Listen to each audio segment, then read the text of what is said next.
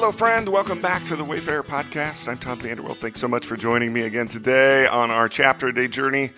We're in the Epistle to the Hebrews, chapter 2, and it was verse 15 that resonated with me this morning.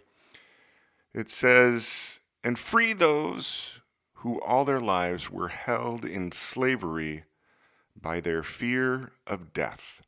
Today's podcast is entitled Slaves to Fear. Over the weekend, I was informed by a client that one of their team members passed away from COVID. I had just spoken to her uh, a few weeks ago, the first week of February, while I was on site doing some training sessions. In fact, she and I had a very pleasant conversation one morning as we waited for some of her colleagues to arrive for a meeting.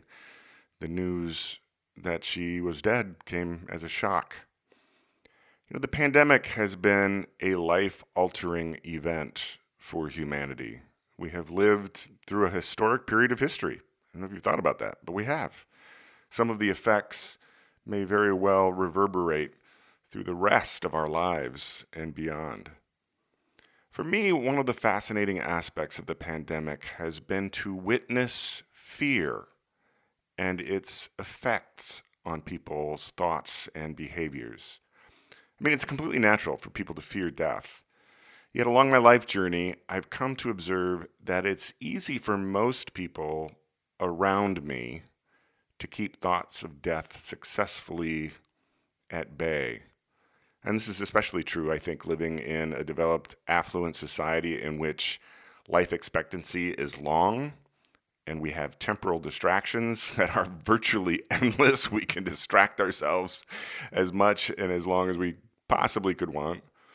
Having officiated many funerals along my journey, I came to realize that for many people, attending the funeral might be one of the few times in their entire lives that they contemplated their own mortality.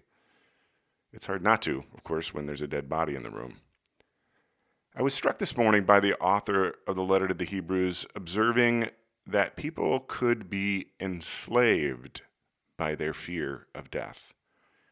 I believe it resonated deeply with me simply because I've witnessed what that looks like in people during the pandemic. For followers of Jesus, tomorrow is Ash Wednesday and the beginning of an annual 40 day remembrance of Jesus' journey to death that ends in the celebration of his resurrection. That is the defining moment as a follower of Jesus. Death was not a dead end to be feared, but the path to resurrection and eternal life. And if I truly believe what I say I believe, then my perception of and attitude towards death is forever altered.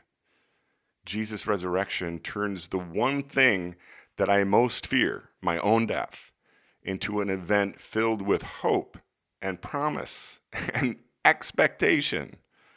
I am no longer shackled by my fear of death.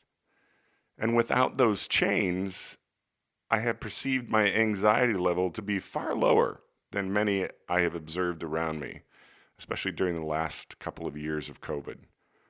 The contrast has been brought acutely into focus for me.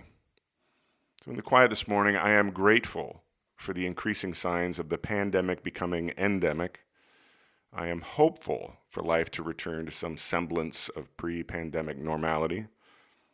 I'm grateful for clients who know that I not only do business with them, but I care about them.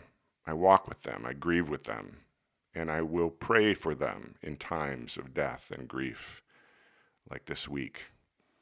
And I'm grateful that through Jesus' death and resurrection, I am free from slavery to the fear of death.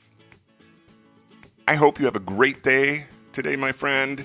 Just a quick note tomorrow, I will actually be out for the day. And so I'll see you back here on this chapter day journey on Thursday.